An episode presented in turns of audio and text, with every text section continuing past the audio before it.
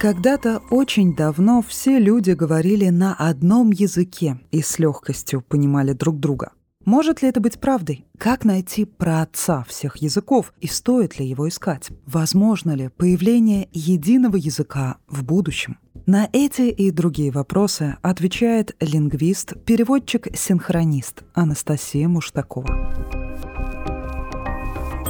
Есть ли единый предок у всех ныне существующих языков? Если единый предок или нет, это пока науке неизвестно. Но все, что мы на данный момент знаем, все, что знают лингвисты, говорит о том, что в библейской истории о Вавилонской башне и о том, что люди некогда имели единый язык, есть основание реально историческое.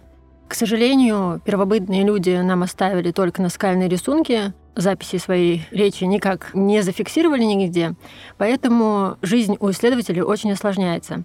Что на данный момент известно, что все языки, они имеют практически каких-то родственников и объединены в семьи. Так вот, у индоевропейской семьи есть некий праиндоевропейский. Истории этой заинтересовались в 18-19 веке, когда европейцы открыли для себя такой диковинный язык санскрит, и вдруг узнали, что он вообще-то очень похож и на латынь, и на древнегреческий. И тогда призадумались, как это так получилось, и стали искать предков, отцов матерей ныне существующих языков, нашли про германский, каких-то прародителей отдельных языков и нашли отдельные свидетельства существования некого единого проиндоевропейского. Когда такие крупные другие семьи тоже будут должным образом изучены, наверное, э, мы сможем более уверенно говорить о существовании некого общего вселенского языка, который когда-то объединял людей. Можно ли привести какие-то конкретные факты в качестве доказательств? Фактов не так много, и более того, многие лингвисты до сих пор спорят о том, что можно считать признаком этого генетического родства и наличия праязыка, а что нет. Но есть э, некие свидетельства, которые повлияли на то, что эту тему стали изучать. Практически все, я думаю, сталкивались с тем, что есть слова, которые звучат во многих языках одинаково. Например, родственники наши ближайшие мамы, папы очень во многих языках будет звучать одинаково слово. И вот эта общность лексики — это одно из доказательств. Другое доказательство — то, что многие языки построены по похожим правилам.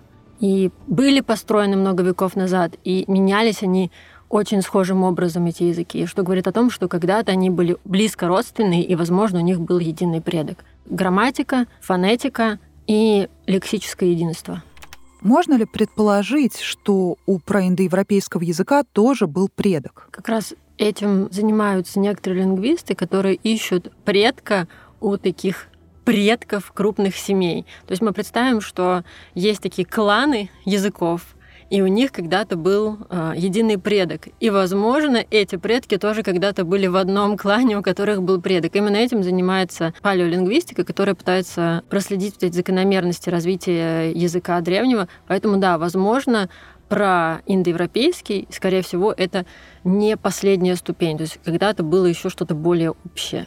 Кто из современников занимается исследованием этой научной проблемы? Исследователей много, но я бы очень порекомендовала познакомиться с тем, что делает Владимир Александрович Плунгян. С ним есть замечательные ролики в интернете, и у него есть восхитительная книга «Почему языки такие разные». Почему восхитительная книга? Потому что это практически приключенческое описание того, как меняются языки, почему они такие разные. Это увлекательно, мне кажется, читать всем, вне зависимости от э, языковой и лингвистической подготовки. Это просто понятно и увлекательно.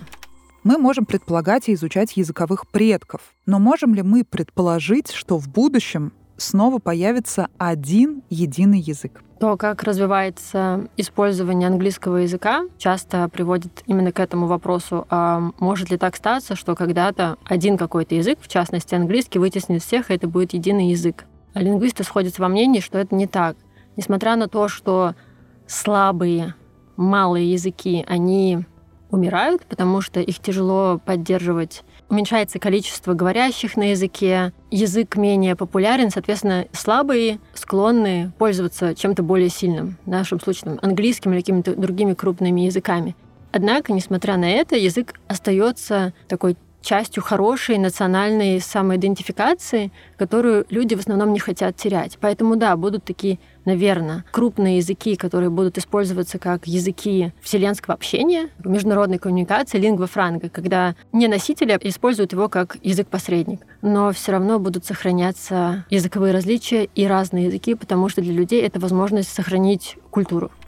То есть носители редких диалектов, малых этнических групп могут не переживать? При желании язык можно попробовать сохранить. Почему можно и попробовать? Потому что язык, он, конечно же, существует в тесной связке с людьми, и зависит от того, что они делают, но при этом эволюционирует, изменяется и решает умереть отчасти помимо их воли.